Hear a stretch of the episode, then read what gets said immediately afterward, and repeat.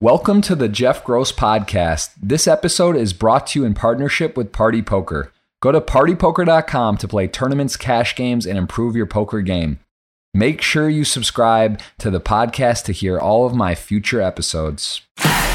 Hi, I'm Derek Stevens, owner and chief executive officer of Circa Sports, home of the world's largest sports book, and now the largest football contest guarantee in history. We've got $10 million on the line between our two contests. Circa Millions has 4 million in guarantees, including a million in quarterly payouts. The Circa Survivor has a $6 million guarantee. The one thing at Circa Sports, 100% payback, no rake. You enter in Vegas, play from anywhere. Visit circasports.com for more info. Must be 21 or older and in Nevada to legally enter. Circa Sports encourages responsible gaming. All rights reserved.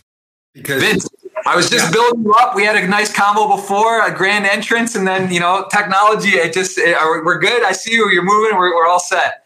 How are you? Yeah. Good. Am I on now? Well, you're live. You are you are live with the people. A lot of people are already waiting. We got got a bunch of viewers on. They got questions. We're we're gonna cover a lot, and I know you got about an hour, so I do want to uh, hit a lot of topics. Tell me, Vince, how are you? First of all, I'm good. My computer's not that good. It's a weird thing it goes for half full and then it immediately shuts off, right? Ah. So I knew that. It's, it's, okay. I've had it about three years, right? It's a laptop. I knew that. And then all of a sudden, I said, I'm going to put, if I put the charger in, it doesn't go to half full, it'll stay. So I right. put the charger in, everything's fine. And then it disconnects on me, the, the wire, right? Long, boring story. So then I put it back in and it shuts off in the middle again. I look down, I put in the wrong wire. How about that? Wow. You know, that's listen, it's, honestly, that's a, it's a, in poker in life, there's variance, right? Sliding doors, one little thing, you min raise, you click a button, you go all in by accident, you move your, like stuff happens. It's, there's no guarantees in life. I like to say nothing zero or a hundred. So look at that. It's all good. We got you here now, Vince. Uh, all set. We're ready to rock. We got a 109 giveaway from Party Poker today, World Poker Tour phase ticket. Um, so please, guys, get on Twitter, retweet, ask your questions for Vince. We will spend some time at the end. And first off, though, Vince, we got a lot to cover, man. Tell us a little bit about who you are. If you know poker, you know you. You know World Poker Tour. You can't say World Poker Tour without Vince Van Patten and Mike Sexton. Rest in peace to Mike. I want to spend some time. I know you guys were super close and you've known him for, you know, 17, 18 years at least just on the, the show. So we want, we'll set some time to cover that. But those who may not know you somehow, give us a little bit of background on yourself. And, and, and I could, I could, I could build you up. I want you to tell me from uh, from start. Give me give me a rundown of a little background. In a nutshell, for the poker players who like to play the next hand, we like to move on, play fast. I was an actor. I was a kid actor. I did old shows. Then I became a professional tennis player when I was 18. I was never a good junior player. I was lousy, got beat up by everybody. Somehow God made it happen for me. I believe that because I got pushed around so much that all of a sudden I turned into the top 25 player in the world. And I was the ATP Rookie of the Year in 1979. I went on to play 10 years in the top 50 in the world, top 25. So I had a great life in tennis. Okay, that was one of my lives. Went back into acting in Los Angeles, kind of was washed up, couldn't really get arrested. Wrote some films, wrote some projects, um, and uh, got married, have three kids. In the 90s, played a lot of poker, had a home game in Los Angeles that became one of the biggest cash games in the world. And I started that game. I didn't take a rake, I just played. I always just like to gamble. So I'm really a cash game player. I've been playing since the early 70s when I was a kid, 12 years old. My father taught me how to play poker. I would go to Gardena, California, where there's a poker house, and you have to deal yourself, five card draw and all that. When I was like 15, I'd put a fake beard and mustache on, and I would literally drive when I was 15 and a half down to Gardena, play, take the beard and mustache off. You have to be 21. So wow. that was the beginning of my poker. And then the poker game got very big. And, and for the last 20 years, uh, I've been playing poker the last 10 years. I have not, but I made a film called Seven Days to Vegas about those experiences that I had in the 90s when the game got very big. And then, of course, there's the World Poker Tour. I was very blessed to move on to something I love. I love poker. And Mike and I did the World Poker Tour. We started that out, and it became a big thing. And uh, here I am today. I'm just uh, hanging in there, having a good life, enjoying people. And uh, uh I'm really happy that I'm a big part of, of the poker world. Really am. That's that's amazing. So I, I actually was uh, doing some research, and my dad as well did some notes and questions. I want to make sure I get his in because he's got some great questions for you. But I did not realize you were that successful in tennis and also in acting. I knew you did some did some stuff, but you were really in it. You were a childhood kind of actor. Your family, I think your parents or your dad, he was a background, right? He was a you know he was in some major films and such. And, and tell me about what that was like to kind of come up in that world. And and when was uh, when you got the first kind of audition or or did you know you were going to go into it or was it just sort of random how it how it started for you? My father was a big actor on Broadway and stuff, and in New York when I was nine years old, his agent said, "Oh, your kids could get commercials. Would they be interested in acting?" So I looked at my father and said, "Would I get out of school?" And he said, "Yeah, you will." I'm in. And so I started doing commercials, and then we moved to Hollywood, and I became working like as a kid actor all the time in many, many, many vehicles and two TV series. I was the Bionic Boy. I did Three for the Road. I did Apple's Way. So I never was out of work. I made good money as a kid uh, doing this. But then, like I said, when I was 18, I loved tennis. I was playing tennis along with that. I loved tennis so much, I decided to give up the acting for a while and go on the professional tour. But my father was a great actor, did Eight is Enough, the star of that among five Mel Brooks films, you know, that he's in. And uh, he was just a, a, great, great person and a great example. You know, and, and and uh, and, and tell, I guess you know. So I think poker has so many metaphors for life. Like there's so many things with luck, and you know you you've played right so much in cash games, from some tournaments. You understand the variance, and you know it can be one river card away, you know two point five percent or whatever, and, and stuff happens, right? And it's sort of there is luck, there is fate, and also you create your own luck. How would how does how would you say that plays in acting? Because it's got to be a huge role, like knowing the right people, right place, right time, one guy or the other. You get a break, a series does well. You may be a great actor, but the, the where you go, the launch pad doesn't work right, or the thing's a flop. So, how, how do you kind of uh, factor that in? And, and, would you say that that's fair with acting and poker? And there's some similarities with that. Acting is very subjective, and you got to get on a hot streak. And it is better to know a few people. And if you're really talented, you may get lucky and break through. But then you have streaks. After five, ten years, you do a series, then they wash they wash you up. I mean, it's over. They say, "Oh, he's typecast." So it's it's a very tough profession to get into. That's why in the latter years, when I couldn't really get work as an actor, I said I got to write my own projects and, and and direct them and produce them, and that's what I've been doing because it's that tricky. I do love making movies. I do love being in front of the camera and behind it, so I, I pursue that. Um, poker, of course, we know poker. And everyone knows this. It used to be a lot easier. You know, back in the day, in the 90s, when I was playing in these good games, there was a lot of weak spots there. And so if you played and you knew you were playing four times a week in a cash game, even if I lost a big number on Monday and Tuesday, I knew I had it consistently for the next six months to a year. I had a rotisserie of 70 to 80 people that love poker and were coming in and out. And I knew how each one played, and I would take great notes. And I was a money manager. I wouldn't tilt off on one night because I knew I had the game in six months from now. So it is a business too but it's a little different today. I'm sure you're doing it well, and tournament players do it well because they know there's this tournament and that, and if they're that good, they will beat that variance. Yeah, I'm, I'm, more. I mean, I'm, i play some pretty, you know, good sized PLO games. I've actually, you know, I've also been involved in games. Same thing. Don't don't take a rake, of course. Uh, but you know, also some of my very good friends run some of the biggest games in the world. And actually, I believe, I mean, so this the game you're talking about is essentially what the movie Molly's game. I mean, is that like a, was that like a later version of what that was in a way? And I mean, is that is that fair or no? Or well, seven days to Vegas, and you get it on Amazon now, but. Uh, my game was before Molly's game. I had right. the game and I brought it to Beverly Hills, and Molly actually came into my game and said, "Hi, can I look around?" This is right before she started her game. Can I get oh, some wow. of your? And I said, "Yeah, of course, of course." You know, because uh, I like to, you know, I don't care. I wanted to share players; it didn't matter. And so then she had her game, and I played her game for two or three years after that, uh, a little bit. Then the games got so big, and after 2006, 2007, the games got so big that, uh, that I, I, just couldn't take the ups and downs, and I kind of faded out. Especially when you have kids and you got to get up at seven, eight in the morning to take them to school. You know, you can't be playing to three or four in the morning after a big loss, and you're drinking, and you have, you know, it's it's a tough lifestyle. So I had to pull it all back. I, you know, I, so I have a two year old now, and I will say, with doing some games, playing some games, it is tough, right? To be up, you basically sometimes are up until they like get up or you go home, and then it's like the day starts, or maybe you take them. It's it's a it's a wild deal, right? It is it is yes. not. Uh, it's it's very crazy. So um, losses are, in my opinion, losses are always four times worse than the win.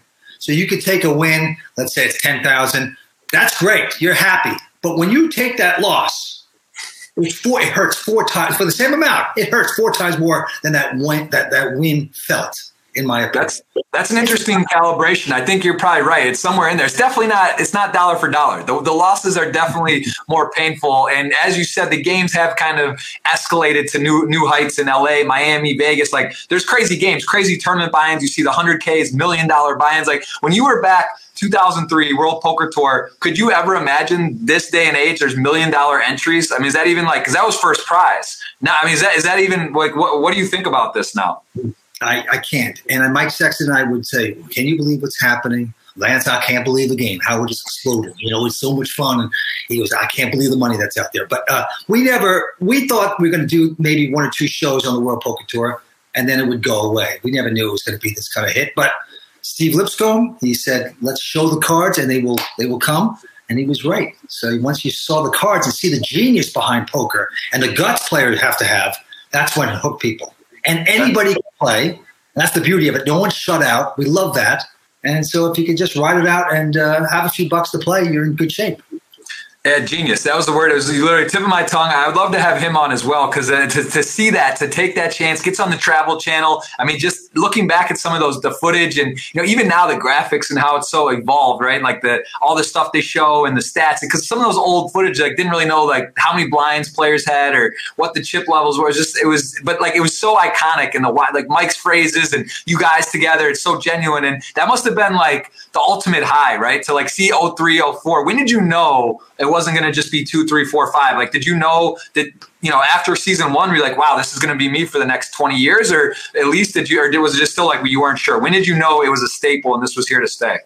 We knew it was a huge hit because when it first came out, even the next day or the second day, we were up in Reno when it first came out, and people were walking around going, oh, you guys, the World Poker Tour. Oh my God, we, we love this show. And then we heard on radio shows and TV people saying, Wow, have you watched this World Poker Tour? So there was a buzz about it. Still thought it might have faded away in four or five years. Who knew? And to be on, we're going into season 20 starting in January. It's, wow. it's a phenomenon. And uh, I'm, I'm happy that, to it.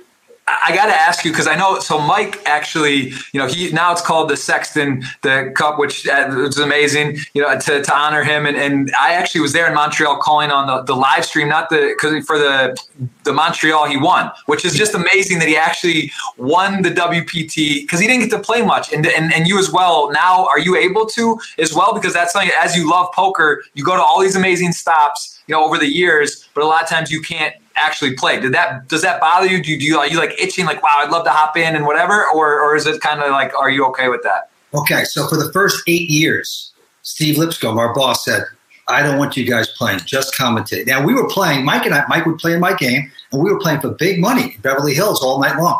And then we'd shoot the next day the World Poker Tour and this and that. But we were dying to play because we saw it was right there. We were in a groove. And Steve said, No, you can't do it. It'll look like collusion, perhaps. It just won't look good. After eight years, eight or nine years, he took it all. He said, You know what, guys? Go ahead, do whatever you want.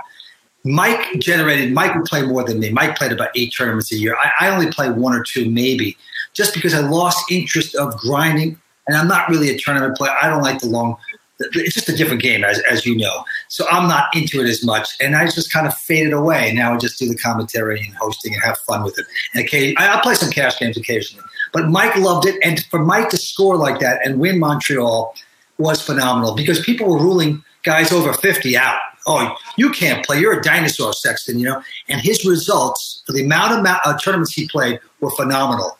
And he just, he, I said, "How are you doing it, Mike?" And he goes, "Well, I'll just adjust a little bit." he just adjusted. And when he we were doing the commentating, he'd be watching those players and, and taking notes in, in, his mind about how they played. So I think that helped him too. I was, as I said, there is something of a booth magic. Like during the World Series, I've done some stuff where I'm playing every day, and then I'm in the booth and watching. You see some of the guys, and then you also it kind of keeps you fresher. There's some of the best players. Like, wow, what are they doing? Or this spot's different. Or I wouldn't, I wouldn't do that. So it has to help some. And yeah, really, really, just unbelievable for him to do it. And I think he had a big deficit heads up, and the guy who was playing was really tough, and it was such a battle. So that was uh, to actually get the win. You know, it's just the, the room. You know, I was in the when it finished, it was a 30 minute delay, but I could hear. I mean, just you. That's, it's very rare. You have an entire room or just like hundreds of people rooting for you that, that feel it, want it, and I mean, it was just yeah, that's got to be one of the best best moments in poker history. I think so. Really special. You know what I have to also add is I played so much poker with Mike in the cash games and such, and I never once once saw getting aggravated over any bad beat or ever berate a player. He said, I'm a professional. He goes, and uh, I will never knock a man's game, and I'll do it right. He had total class at the table. So uh, it was a beautiful thing that he, that he won it. And now, of course, we call our Champions Cup, the WPT Mike Sexton Champions Cup, in honor of him. And uh, hey, this festival's been great, the WPT uh, Online Championship, which I know you know about. Yes, it is. I, I got to say, the World Poker Tour Party Poker, it's an amazing collaboration. There's been crazy guarantees. They actually, yeah, there's a 5 million 5K uh, tournament going on. There's day 1A happened on the 29th. Day 1B was Sunday, and now there's still 1C. And you can get in, I think, as little as like $44 phase. I played a 109 phase into the 530 satellite, got in the 5K. Now I'm on day two on the 13th of September. So uh, if you guys are watching and you want to get in, there's we're giving away a ticket. As a matter of fact, before I forget, let me just say a lot of people joining in right now. So I just want to show you guys uh, if you do want to join, you can ask a ticket. We will give away at the end a ticket, maybe two. I'm feeling kind of spicy today that we might have to give two because you know Vince WPT. It just all seems right. So ask your questions. We're going to spend some time, and you will have a shot at winning. We're going to give two. I just feel like two is the right number today. So we're going to give two of those away. A lot of great questions. We'll spend some time on that. Um, and yeah, like you said, uh, there's just great action online. There's 1Ks, 500s, 200s, 100s, minis. So any any price point. Uh, I think that's one of the great things about poker is that there are entry levels for people, whether it's tournaments, cash, free rolls. You can kind of get in and get going at at any at any stake. So it is uh, it's it's a great game, and I think you know we will say it's a big part of our lives, and and we've met a lot of great people and great relationships come I think directly or indirectly from poker. So um, yeah, Vince, uh, I got I got to ask about tennis, man. So how did you get into tennis? You're like a childhood star. You're you're on TV. You're in LA. It's got to be kind of crazy, right? Your friends and people. You're, you're on TV. It's back in the day. There's no no cell phones. There's no like Instagram technology. But you're a star. You're in LA. And how did you decide? All right, I'm to go for tennis. Man, it seems like a weird sort of thing to juggle both and be to do both. Yeah, well, uh, I'm self-taught. My brother and I both self-taught. My parents liked tennis, so they would go to Poinsettia Park in Hollywood and play all day, and they would drag us along with them. So we'd be dragged along, and, and we say, uh, "Go get a court, go get a court." So as kids, you know, you get a court, and uh, we started playing tennis that way. I was 11 years old, 13, and then one day my father said, "The junior tennis tournament, it's very good in Hollywood. Would you want to play?" I said, "Yes."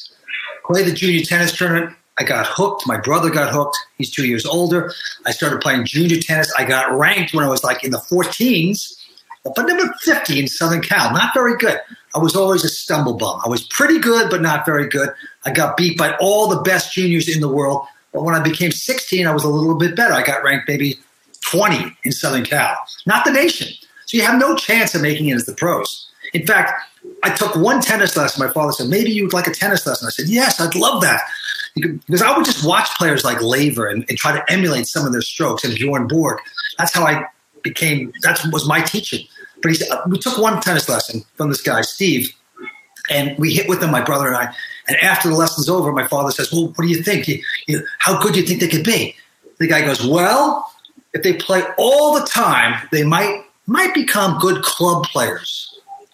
So that was the kind of encouragement I got. Never got a compliment in tennis other kids, it was a snobbery test, a pecking order. They wouldn't play with you if you weren't good enough. So it was bad, but it also gave me great inspiration to someday I want to beat them. So they beat me, beat me, beat me, and then finally I turned it around and beat some of them. Long story short, 18, 19 years old, I'm not expected to do much, but I, I did come through, and for some reason I started lifting weights and working on my speed and figuring out how not to lose. How do I beat these guys? All my mind because of it was like a revenge thing. I have to get back at this. I, I got to be great. And it turned around. It slowly turned around one summer, and I went from an ATP ranking of a thousand in the world with one point to number 35 in the world, and I got the ATP Rookie of the Year, beating out Ivan Lendl that year. And uh, and then I became 26 in the world, beating McEnroe twice, and had a big career. And I think it's all I don't know. It's just supposed to be. And uh, I look back and I go, how did that happen? But it, it was an accomplishment. It goes to prove to you anything's possible. And I see young kids today doing any sport. I go, and they look like they want to do it. I say, you can do it. You, I, I did it when it was more impossible than anybody, and you can do things. Anything, you know. I, I, it's pretty amazing. I mean, that, that's what I want to understand is like so. So you you actually I, I, saw you were in Wimbledon. You were in the I think the French Open doubles. You were playing and you were beating. I mean, what was it like to beat McEnroe? How old was he when you beat him? Because I mean, that's pretty insane. I mean, it's one of the biggest names in tennis. I was like 24, and I was 24, and uh, I beat him in the biggest indoor tournament in the world called the Seiko in Japan in the semifinals. He, he only lost I think five matches that whole year, and I beat him seven five six three and uh, that's when I went on to, you know, I beat him the next year in Tokyo as well. Um, I think a big part of it too is when you start getting good and you get that confidence, and all of a sudden you start thinking, I am the best. I can beat people. And you have to have that. But it comes from winning and winning smaller matches and getting that confidence. And then eventually, if you're thinking right, you can beat everybody is beatable in this world in any sport or any game, I believe. If you put did, that's it's man, it's crazy. It's crazy to think that's actually true, but I, I mean, I'm a, I'm a believer in close to that. Uh, you know, obviously there are some limits and limitations at times, but almost anything is possible, and, and that's crazy. And at Wimbledon, did you play center court or first court, or did you have any big stuff there? Because I, I, just went to Wimbledon center court. That was incredible to see the final. Uh, I was just there this summer, and I mean that was that was quite an experience. Beautiful facilities. I had no idea it was like that. It was really special there. No, it's a great place, and yeah, I played Stadium Court and. Uh, third round uh, in 86 i wound up losing. But i had a, a, few bad draws there. I got beat pretty bad uh, over at wimbledon. But then there was the us open and the french. We got to the quarters the french and doubles. And uh, majors i didn't do as well. Us open third round twice and got beat by mcenroe had tough draws in the third round uh, at the us open flushing meadows. But overall my best was the uh, the seiko. And then I, I, think i beat over 25 top 10 players in the world over those periods wow. of time. So uh, yeah. career, but it was a tough life. It's a tough life, and uh, you got to put everything into it. And um, I'm actually happier now that I'm off the circuit and doing my thing. It's a lot easier. It, it, tennis seems like one of those things though that people you know some sports you train you do your whole life and, and stuff but tennis like I, I, know some people that picked up in their 50s or 40s 60s and, and then they, they they win some tournaments or they get some training and stuff so it seems like a sport where you can actually hop in almost anywhere sort of like poker is, is that is that fair to say in tennis as well I think that's fair to say. You know, um, that's the great thing about poker too. You can play at any age, and it's social. It's a great thing. But I think tennis, no, you can. When you get fifty and you start hurting a little bit, you're going to pull it back. Now, this game of pickleball, I, I played paddle tennis. I was the national. Me too. I love paddle tennis. Pickleball is getting huge, though. It's the fastest growing sport in America. We're going to build on our property. We're going to build a pickleball court because I said, you wow. know, my wife wants to play. We can have people over, so I'm jumping on that bandwagon. Have you played? That is a that's a great. I love pickleball and paddle tennis. Would love to uh, play sometime. How how uh, it's, it's a little less probably of a of a a, skill different. Like in tennis, you know, it's, I, I would attribute that to like playing ten or twenty blind turbos than like uh, deep stacked, right? Like if me and you played tennis, probably going to crush me. But maybe in pickle or paddle, you know, it's a little different. It's also tighter and less movement, so it's probably a little bit easier the skill gap. I would imagine. I don't know if that's true, but it seems that way, right? Like I don't. The about tennis, it's the fairest sport there is. There might be one lucky break or two per match. The better player will win 99% of the time and it's so pure and that's beautiful. And also, they have the ATP computer so that if you are good enough, you will get there. So there's no popularity contest, there's no snobbery, and that's that's the purity of of tennis, and that's what I loved about it. But poker, it's not that way. Yes, if you have that edge, you will beat certain players, but still, a lot of things can go wrong in poker. You could run out of money. You could have a bad night. You could tilt. I mean, there's so many variables, right? So there's more luck, perhaps, in the long run in poker, I would think. Right. And and how was McEnroe in defeat? Like guys like that, like for the first time, were you already kind of established, or when you beat him, did he shake your hands like, "Wow, nice playing"? Or was he kind of like, just like you know, he's like, is he kind of like, ah, whatever, I got unlucky, I was tired, you know, kind of attitude, and just walked off? Johnny Mac was insane, the biggest competitor ever. Him and Connors, these guys wouldn't give you spit, and for good reason. They worked their ways up there they had that, they were the biggest in the game. And if you came on the court with them, they thought they were going to beat you. And if you had a tight match with them, they would do anything to maybe distract you. All gamesmanship, that's cool. And Johnny Mac tried to do that. And uh, listen, I played him five times. I beat him twice. I lost him three times. So other times he crushed me, and he was just better. But there were some tight matches there, and he pulled all his stuff. But before the match, I said, I'm not going to let one thing get to me. When he starts doing his thing with the umpire, I said, I'm going to be so strong mentally. I'm going to walk off. I'm going to be like a Zen thing. And that's why I got through that and didn't let him bother me. Now, coming back today is great. He's a good guy. We're friends. He's doing a great job with commentary. So it takes 40 years, but after, after a while, you get over it. You guys are you guys are good now. That's cool. What if you could choose winning a tennis tournament to a poker tournament? Uh, what would you what would you think is more fulfilling? A ma- like call a major, like a World Poker Tour. I mean, don't know. Say a different series because World Poker Tour is the you know the pinnacle. Let's like uh, like a say if say you win a 500k or a million dollars. Just say a million dollars. You get to win a million dollar tournament in tennis or poker. What do you choose? I would have to say both would be wonderful, but it, like. Uh, I think the tennis is more rewarding because you know you earned it. You are the best that week. No one gave you. There's no luck involved, and you take it home, and you're at the superiority of your athleticism. So I think I choose that even over a poker tournament. Okay, that's honest. I like that. And uh, what about being a being known as the okay? You could be known as one of the best actors of all time, best poker players, or best tennis players of all time. And you you've kind of done a little everything. You're sort of in everyone. Where, where are you going with that? You can have. I got to put you on the hot seat. You can have the acting. Who, can, who cares about that? There's much better actors than me, obviously. Um, and I respect great, great actors like Nicholson. You know, I mean, it's just brilliant. But it's too subjective. So you could be a great actor that doesn't even work. So right. that's throw out the window uh, it, it, would be look to make it as a great poker player like you have and like uh, Helmuth is doing and, and Mike Sexton did and these guys. I give a lot of respect for them, especially because uh, when they get older, they're you know they're not given that much respect. So I give a lot of respect for that too. But overall, uh, if you make it in tennis, you deserve it, and I think that's that proves the most. All right, fair enough. I am just, trying to feel out your tennis love. It seems like you got the real love. You that's it. That's a, that's close to your heart. That's that's all fair. I got to ask you, how did you get selected for the World Poker Tour? Because you, so you have background, you know people. You're doing you're doing the high stakes games. Did you and Mike know each other before this? But like in 2003, when did you actually meet Mike? I met Mike because I used to go from '88 on. I would go to the World Series at Binions and play it. Okay. Money from this and that. And I met Mike in 90, and he was very nice. Uh, I introduced myself to Mike Sexton. He knew me because my father was an actor and all that. And then I had my game going, and I didn't see Mike for eight or nine years. And then my father used to do the World Series when they didn't show the cards, like in 96 and 97. No one watched, right? But my father, Dick Van Patten, would do that. And he couldn't do it in 98, so they said, would your son Vince like to do it? We know he's a poker player. But he was doing it on ESPN or for who? Yeah, ESPN. Oh, yeah. wow. Okay. I didn't know that. I did the 98 one where Scotty Nguyen won it, you know? Okay. I was commentating there. No one was watching it.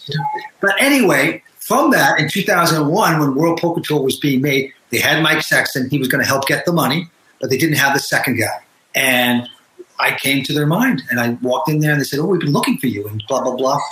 And there wasn't many people in the game that that hosted or did commentary, and I did you know a little bit of both, and had the acting thing going on. So uh, I was the uh, I guess the perfect guy to do it with Mike, and Mike and I became best friends from that day on because we had so many things in common.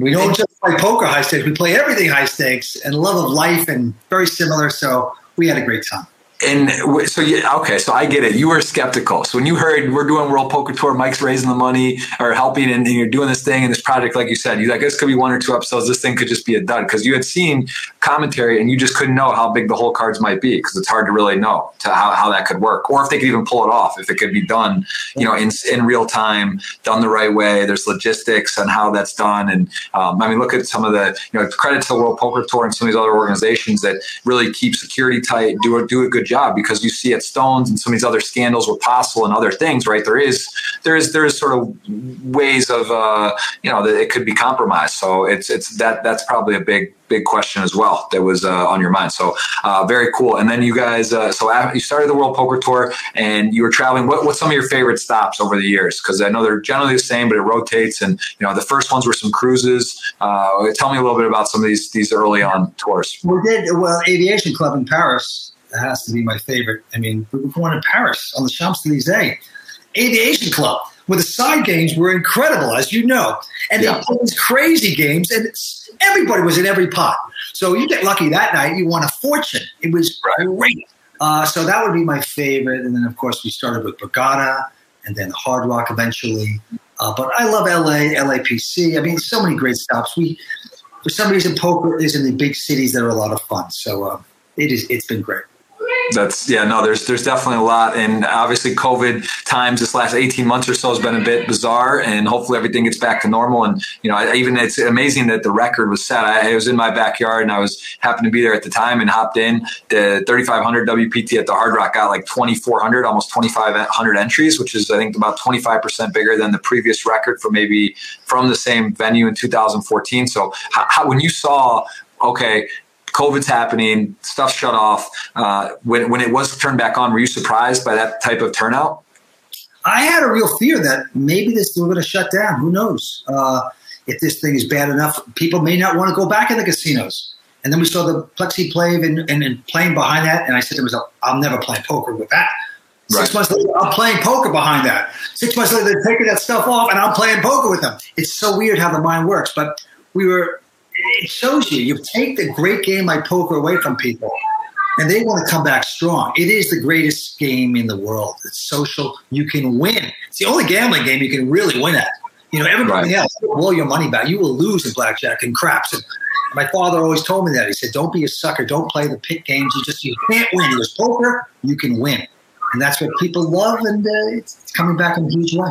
Yeah, it's, uh, it's it's true. It's amazing. It's, it's again the game translates to so many so many areas of life, right? There's so many things that you can take skills, dealing with luck, dealing with bad luck, other people's success. It's sort of like golf. You, you can tell a lot about someone at a poker table, how they handle themselves, how they handle their wins, their losses, your success.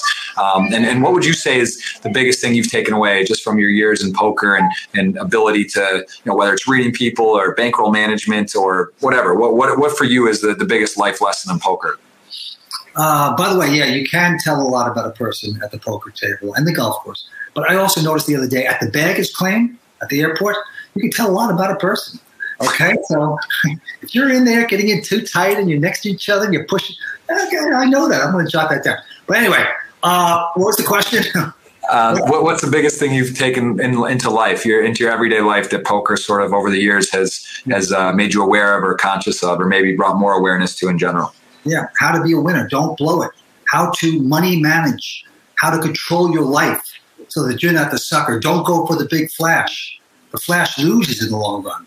You don't want to go around broke. You want to be comfortable. You want to be smart. You want to be a gentleman. You want to be have a little class, and you learn that about in the po- at the poker table, and you try to take that in life as well. Um, what else is there? Um, people, knowing people. Um, you do find out a lot about a person at the, at the poker table, and if you want to you know be friends with them or, or whatever. So uh, yeah, there's so many lessons you can you can learn.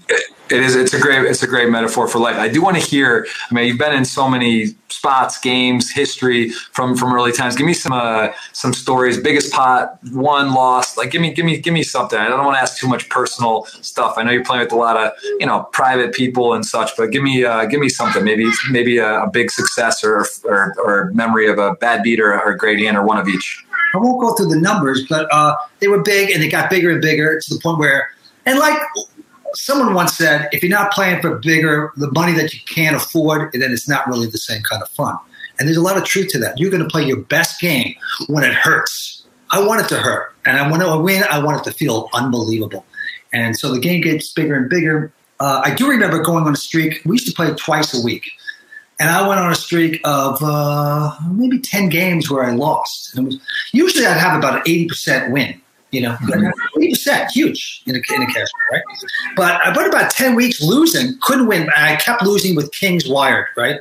And Hold'em, just Hold'em, no limit. Kept losing. And eventually I went, I'm not going to play my Kings wired anymore. I, am losing a fortune. I'm not. And I called up my buddy and he said, What are you crazy? He goes, Just tighten up. He goes, Just tighten up. So I listened. I was going to play one more week because I was losing so much. I got the Kings wired the very next day. I got it four times. I won all the money back. I did practically that I had lost in those week uh, on those previous days. So that's my King's Wired story. It turned out to be a horrible thing, but then it turned out fairly to be a good thing. And and how do you think you deal with variance? Because this to me is one of the hardest things in poker. You know, as you mentioned, you're losing with big hands, or you know, especially tournament poker, which is even more extreme. You could be a great player and go on a bad run, or not win a tournament, or you know, go on. A, you know, you could not cash 20, 30 tournaments in a row, which seems impossible, but just how it goes, right? It can happen. So, how do you know if you're playing well or you know running well or just if you're not running well? How, how, are you have you ever you know do you talk to people? Do you analyze hands? What's your way of sort of being real with yourself on the results? Because it's tricky to not be results oriented in poker. It's you really got to keep notes and you got to be honest with your notes. And if you're if you're stuck at the end of the year and you're you're stuck 20000 you're bad. You're no good. Go away. Go find another hobby. You find out through your notes how good you are. That's all there is to it I, okay, yeah, no, I, I, think that again, that's that is one thing that pros or people that are that have done this for a long time have an ability to kind of be to understand what's going on because it can be it can be very debilitating mentally, right? You have to be strong. You have to know, and like you said, when you have great success, you don't want to go out start buying cars, houses, playing huge games. You want to you want to try to stay down the center of the fairway and, and, keep grounded. I think that's also very tricky. And when you're not doing well, not to get too down on yourself, which is uh, which is tricky as well. What what do you do for? Do you do meditate? Do you have a, a mental coach? Is that just something you've been able to develop over the years yourself? How, how do you have such mental kind of strength, fortitude, uh, this attitude? Well, in the, in the poker, when I used to play a lot of poker, uh, um, I would just, uh, I would just, I don't know, get some good exercise during the day and just go at it. And then I'd be stuck after like 20 minutes. I go, what the hell am I doing? I'm playing too fast. I'll take a cocktail, right? So then, uh, I don't know. There was no big system because I think if I have if the setup is right and you got the right people in the game, you know you're gonna you're gonna win in the long run. If you're good, if you're better than them, that's all there's to it. And you got to figure that out quick. If you're in a game that's over your head and you don't like what's happening and you're losing, you figure that out too, and you walk away. I walk away right. from for sure.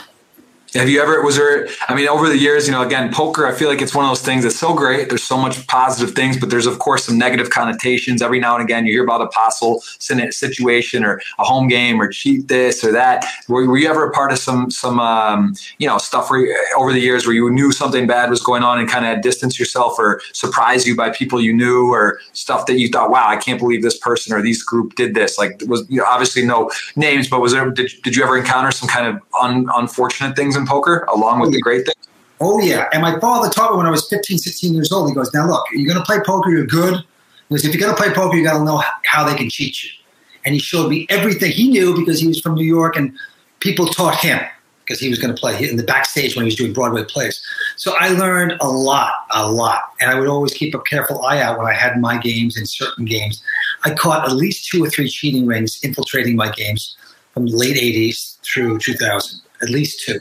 I had to get every one of their codes, their verbal codes, their English codes, everything like that. And then I wound up telling my other, how do you get to get the money back? I found a team. How do you get your money back? So my father said, look, he goes, you're not going to get the money back. He goes, unless just tell your friends what the codes are and you guys can all maybe get some money back. You'll hear what they So I did that. I told my buddies, all seven or eight, and they went, oh my God, you got to be kidding. This is great. I told them every verbal code. We play the game. First night, and we're hearing these guys talk, and we know exactly what they have. Right? It's fantastic. I'm winning, good money. I'm going. This is the greatest thing ever. He's winning. My buddy's winning. My other buddy's winning. But my one other stupid buddy is losing. Right? And he's stuck a lot. And he's, he might be hearing it, but he doesn't care, and he's still calling. So finally, around 12 o'clock at night, he loses the big pot. He goes broke, and he goes, he goes, okay, that's enough. He goes, he goes, I'm stuck 10 grand, but I'm not going to pay because you guys are cheating, and Vinny knows all the codes. Wow. What did you just do? We could have wow. gone on for 10 weeks and maybe got back some of our money, but this guy, and they went, no, we didn't. And it goes to show you how people are, even though we busted them. And I said, yeah, well, yes, come on, guys, it's true. Blah, blah, blah. Here are the codes. They denied it. And it became like a pissing war. It becomes ugly. And then we just got rid of them. But we never got the money back. We didn't get paid that night. So it's a good story and it's a true story, but that's the only thing you can do. But I always keep my eyes out for games that seem too big and too could something could happen if I don't know them really well. You got to just protect yourself. It's a long shot. Most games are very legit. Ninety nine percent are probably legit. Nothing's going on, but you got to keep right. Out, right, Jeff?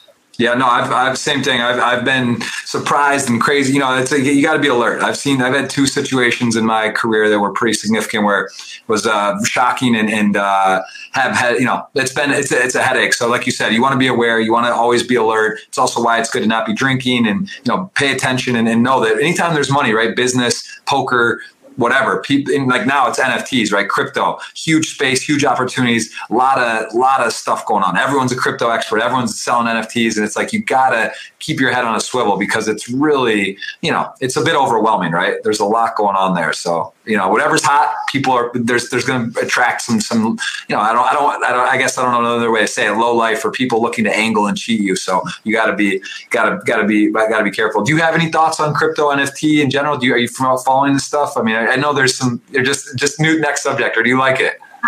I wish I was in. My brilliant partner, Tony Dunst, got in early, as you probably know, and he's always walking around going, it's, it's doing good. And about six months ago, I said, Tony, I'd like to get into this action. You're doing so well. He goes, I'll help you.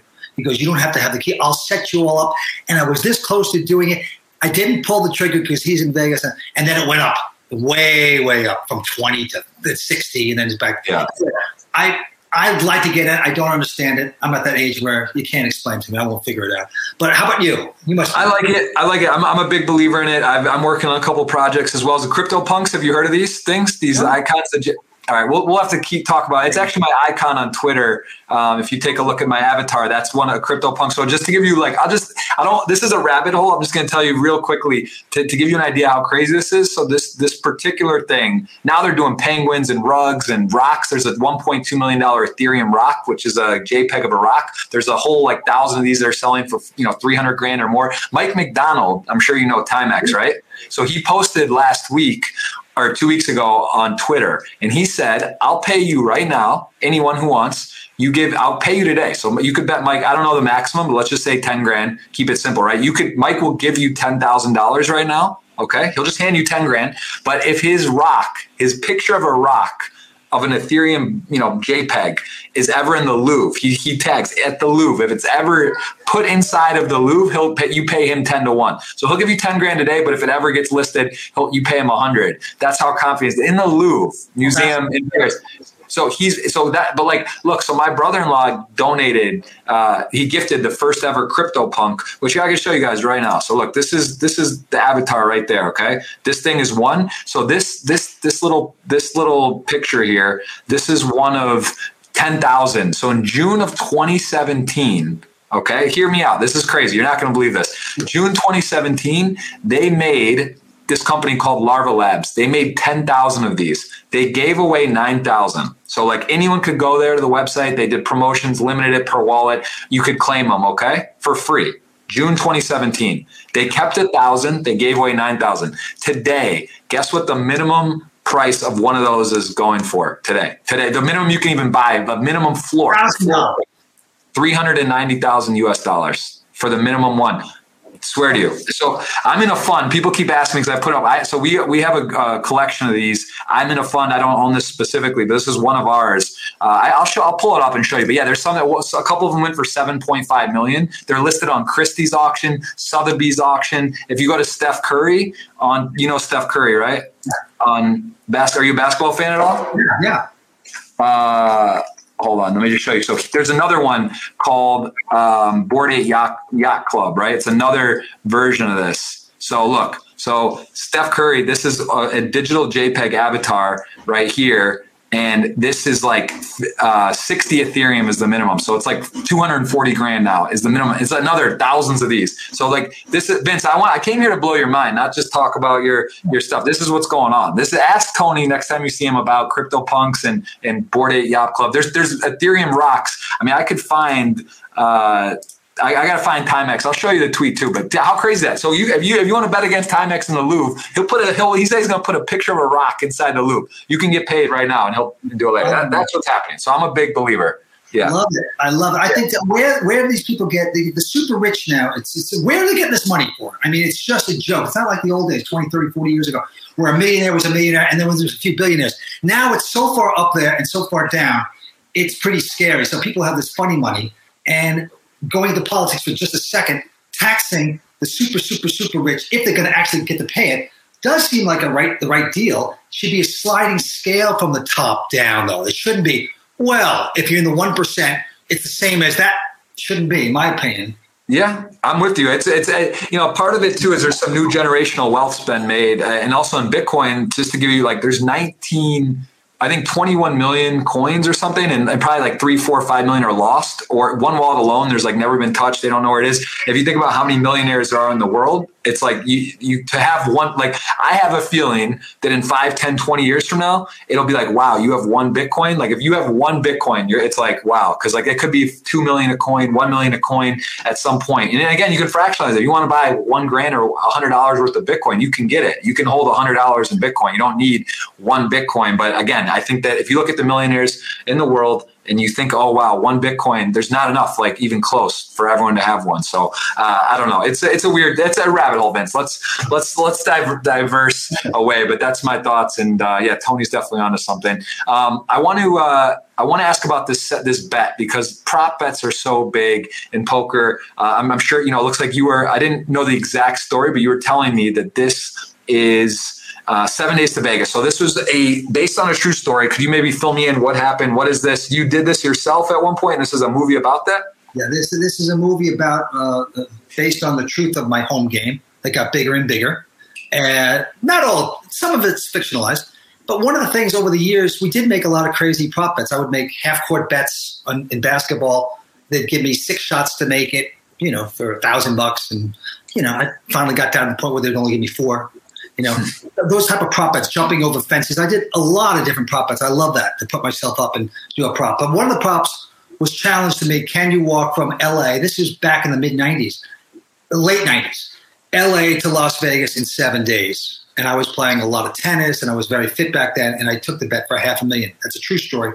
I'm not going to say if I actually what happened with that because go see the movie and maybe you can see it. Some of it's fictionalized anyhow, but that spawned the idea. I wanted to make a film. I wanted to write about the story, but I didn't want it to be about, be about the big poker hand at the end or the World Series or the World Poker Tour. I wanted it to be about prop bets and the joy and the entertainment of gambling and poker.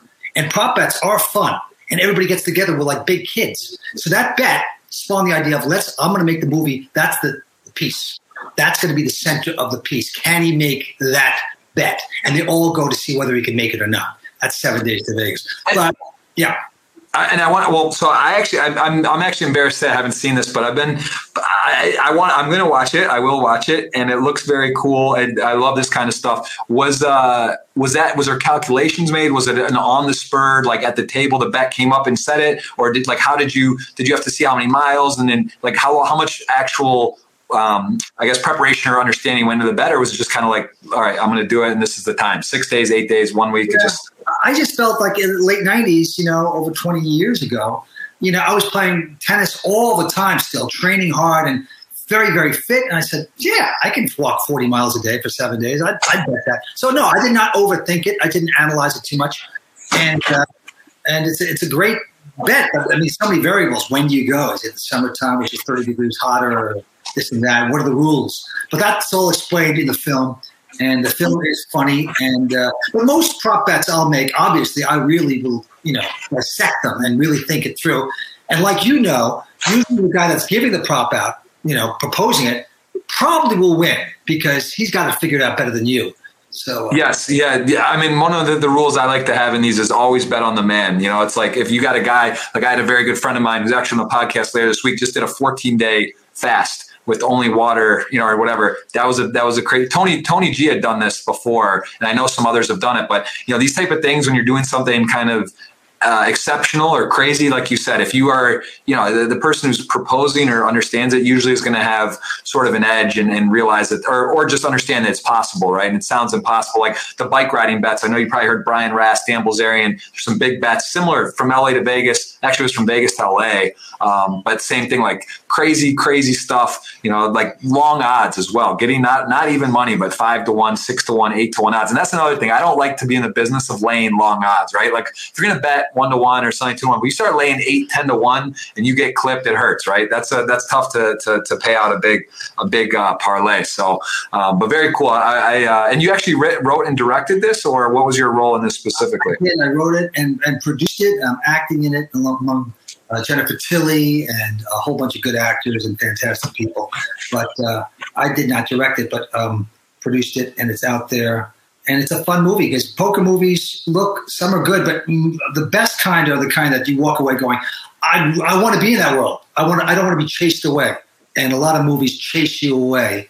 And I go back to my favorite poker movie back in the day. It was called California Split and it was about Elliot Gould and George Segal, and then playing at Gardena. And it was just, it wasn't even about the poker, it was about the fun. And so that's what Seven Days in Vegas is kind of like.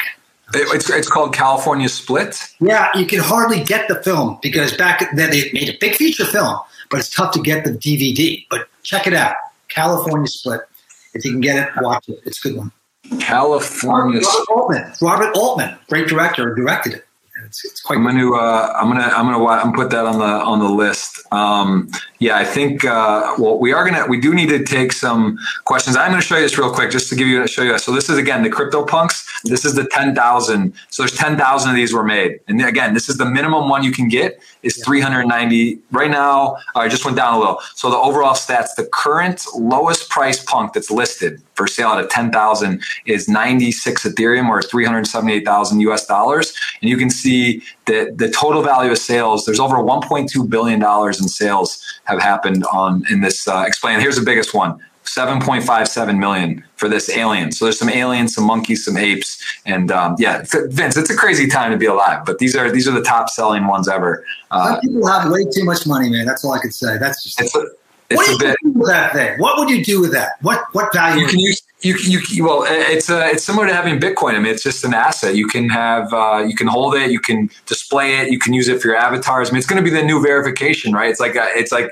it's just it's it's hard. It sounds silly saying out loud. I don't even really want. Don't make me be that guy for the poster boy for NFTs. It's it's uh it's it's it's it's it's a, it's a new thing, man. We'll we'll talk more about that later. But um, California. I think this stuff got started getting big when marijuana was legalized. Okay, how about that one?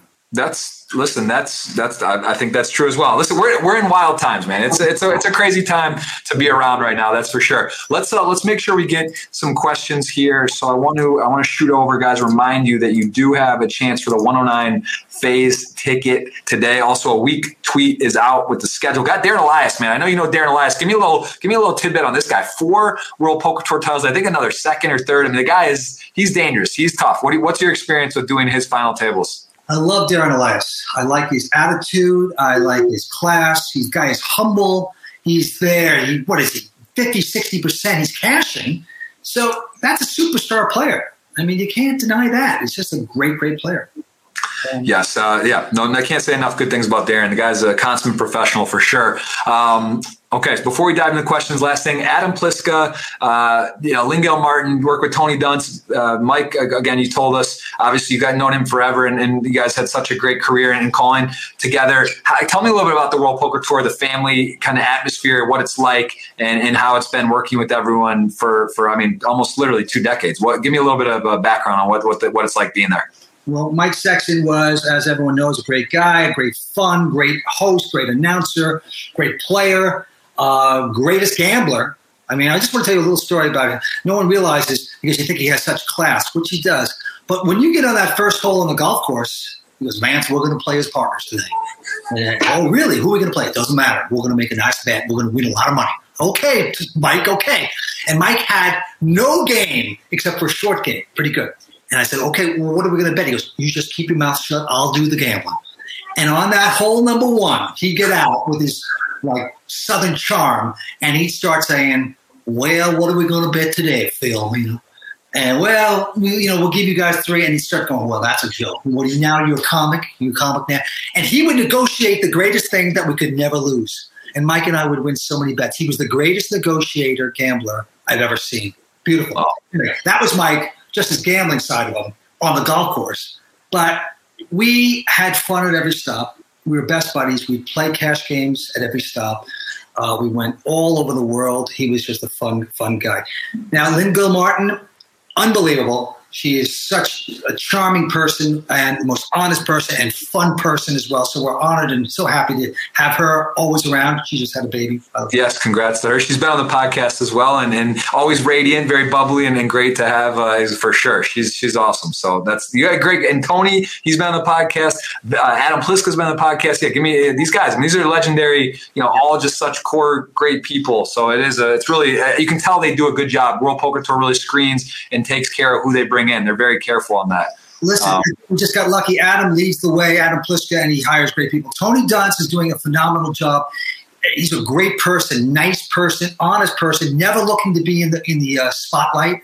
Love that about him. He's a really a real person, and he's in the spotlight because he's such a smart poker player, very articulate, and a fun guy to be around. So he's he's great to work with. For sure, and and you uh, and, I, so I, I, did the show with uh, World Poker Tour King of the Club with Maria Ho. We did some filming in, in the studio. I think the same one you guys use in LA. Could you explain to people how the filming works? Because you're not you're not always like on the stops per se. And, and that did that change at some point? You're doing some green screen or, or studio uh, watching. Could you could you sort of explain how that works? And then what time? How, when are you there? And when are you in the studio? Well, it's been different for the last year and a half because of COVID. We've been doing some tournaments, but we haven't been there because they say, hey, it's too dangerous to be there. But usually before that, and what we plan to do right after this is get back to the studio where we're shooting it, to the casino, to esports arena, set it up and be there. Because there was one season back in season nine or 10, and Lipscomb said, you know what? We're not going to travel, you guys. No one's going to notice. We don't care. Mike, you guys don't have to be there. And that year, we said, fine. We did it by green screen in LA but it wasn't the same. Uh, I think the players like it that we're there, that we're enthusiastic, that Mike's playing, that I'm playing, maybe that we're hanging out, we're there at the final. That's a big thing. So right. we changed that. We said, listen, we've got to be back there. It's an important thing. And so we've been back there ever since. I think that's important. But you film a show, and then they edit it together, and then they, they put it on. Usually comes out three or four months later, you know? For sure. Okay. Well, listen. I know you're. I know you're very tight on time. So let's try to get a couple questions from everyone here, and then we'll give away the one on ticket. And then I know you got a jam. Just tell me when one more. We'll do a few, and then I know, and then you got to buzz out of here. Uh, so let's let's take a couple right here again. 109 ticket phase. You could do it. Get into the 5K. 109 to the 530 to the 5K. 50 mega satellite. 5:30 on Sunday on Party, but you must play a phase to get through. You can't just direct buy in at 5:30. Um, so let's let's are we good for a few, or do you have to go like? Yeah, you, perfect. Um, okay. Do you think this global pandemic is going to change poker long term or short term? Short term, will the increase in online bracelet ring events stay? Uh, and just giving you some some comments here from Craig Leonard. Thoughts on how this is going to impact poker going forward? I think it's proven that it's only going to help poker because it makes people say, "Hey, I had to stay away from poker for a while. Get me back out there." So I think we're raring to go. I think we from the World Poker Tour and probably World Series and all the events, they're going, we almost lost this great game. Let's get eager. Let's figure out how to even be better. And that's what we're trying to do on the World Poker Tour. So when we get back out there, we want to give more to the players. We want to figure out how to run the best world tour in the world. So I think it's only going to get better. Yeah. I agree. We got we got Adrian here, who I've seen a few people mention this in the live chat, saying that you you look like the guy from Cobra Kai, uh, the show. Have you seen that that show? So the Karate Kid was back in the day, and we were. His name is Billy Zabka, and we were confused then. He was an actor that did the Karate Kid. People they would confuse me with him and, and him with me, and so very common. Yes, and I, that's funny. I actually that show I, I uh, someone was watching and told me about it, and I started watching. But it was actually a pretty pretty good show. I, I don't really watch TV at all, but I did did bang some of those episodes uh, through. So that's that's interesting. Um, favorite WPT moment? I like this question uh, when Hellmuth broke down season one, when he couldn't believe I forget how we outdrew him, and he went to the ground. Oh no! And he went to the ground and literally was down for 20 seconds, like crying. Wow, wow, wow! That was great. That was a great moment. And of course, Mike Sexton winning, which you were there doing the stream, and uh, in Montreal when he won his championship, he was so proud and uh, kind of overdue, and it made him validated for sure.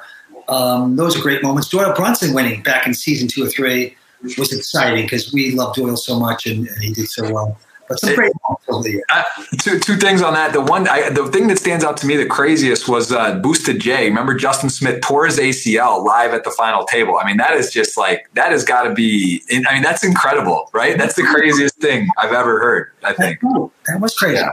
Yeah, that was that was a moment. I think Matusow was there and he was jumping around and and then it was on the crutches and would have been better if he if he had actually finished it off. But I think he went out right after a third or something. But um, yeah, that's that's pretty nuts. Also, Mike, uh, I had dinner at this place in Montreal with Mike and I forget the name, Moishes or something. It was where the, the owner, the they the guy won the restaurant playing poker. Do you know that story in Montreal? Have you been there?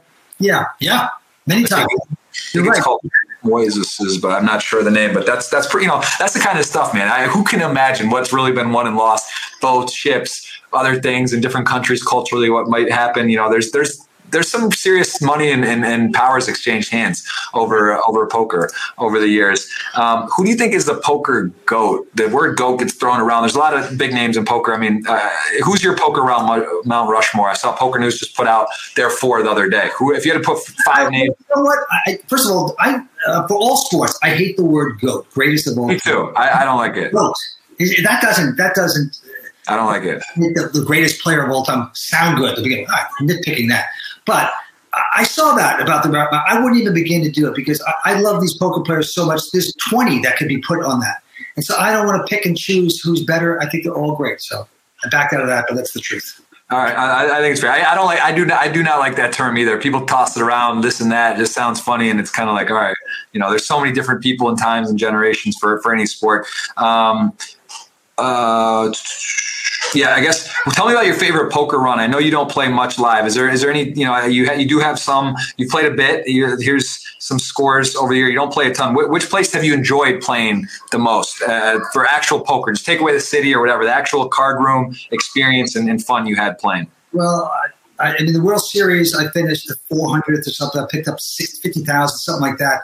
And I had a ton of chips left, and I played a stupid hand. I was filled up, but I, I played a stupid hand, so I got knocked. I could have grinded away easily to top 100 that, that year. So I, am kicking myself a play there. And then I played a few tournaments on the World Poker Tour, uh, I think 2015. And back to back, I, I cashed pretty good. I think I cashed 22nd and then 14th. I got knocked out by Darren Elias, who went on to win. Did he win it? I think he might have won it.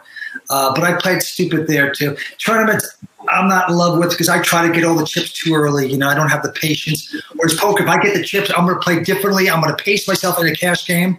So it's a different style, and I'm much better in a high stakes cash game. But overall, um, I like playing.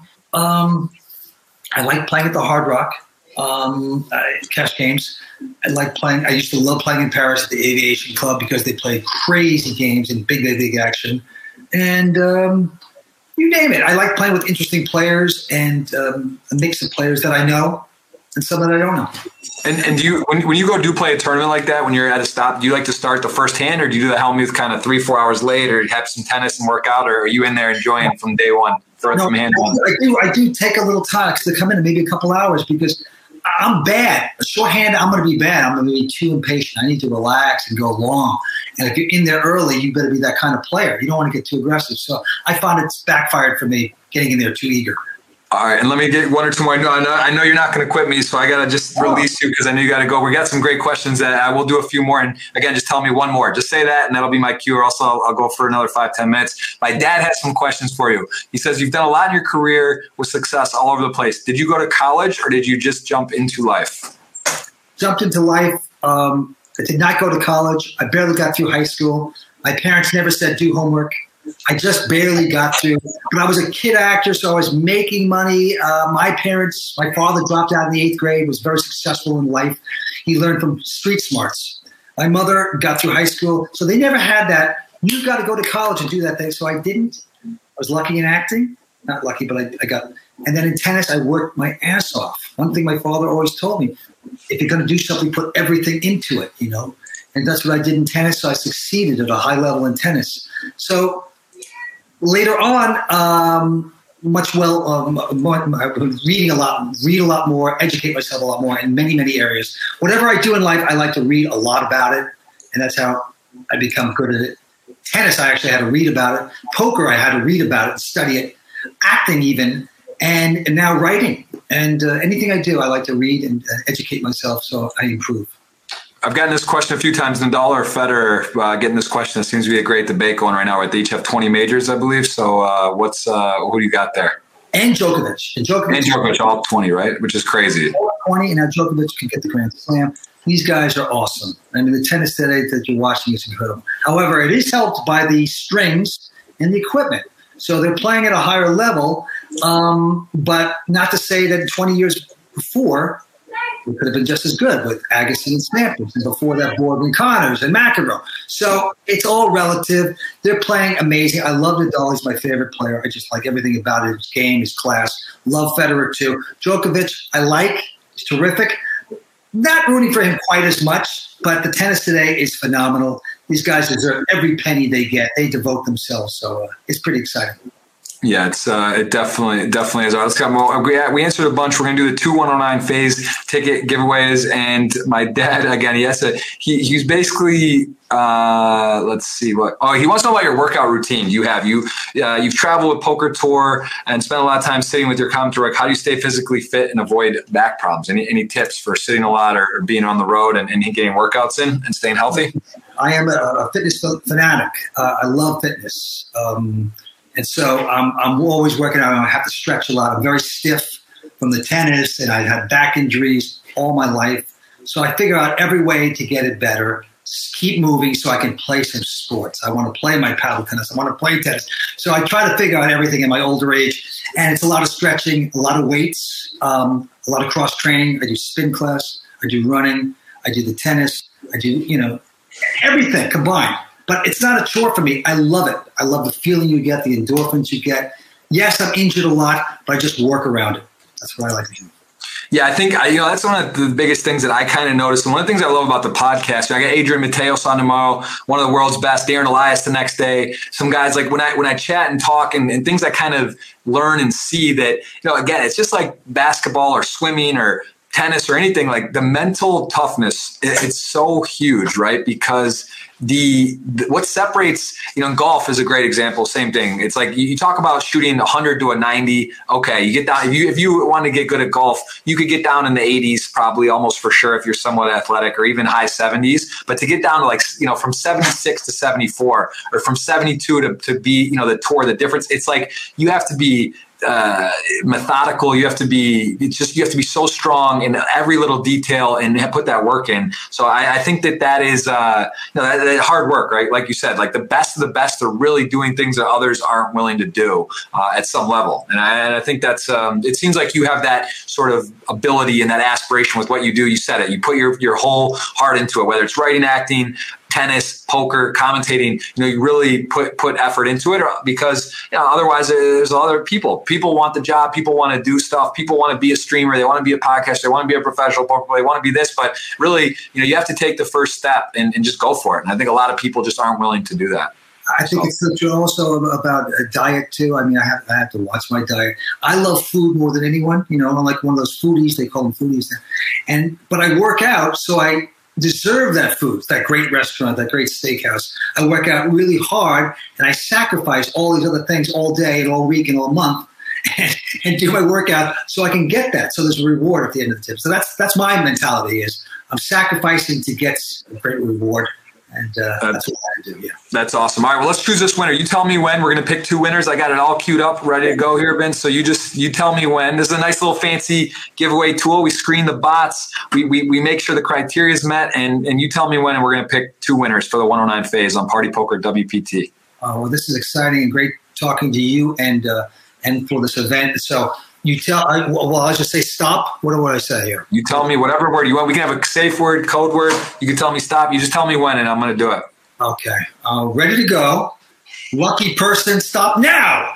Boom, there it is. Choose the winner. I am sure we got two winners today. Let's see who it is. And we got uh, and Marcelo Poker BR. That must mean Brazil. So I will message both of them, and then I am going to advance. I got two day twos on Party Poker myself. I'm in uh, Europe. I am here playing, so I got I got a big sweat today myself. I'm going to be firing up, man. I'll send you a link. I would love you to come in and, and pop in, say hello. We're going to be playing, and uh, I really do appreciate it, man. Party Poker still's got stuff going going on. This was a treat to have you. I learned a lot, and hope we get to get a beer, maybe play some paddle tennis next time in LA or pickleball, any of the above. Maybe a little friendly wager, a dinner or something, and, and I'll, I'll, I'll uh, basically be treating you. I'm sure you're a huge advantage, but uh, it'll be fun. And, and thank you so much for the time today.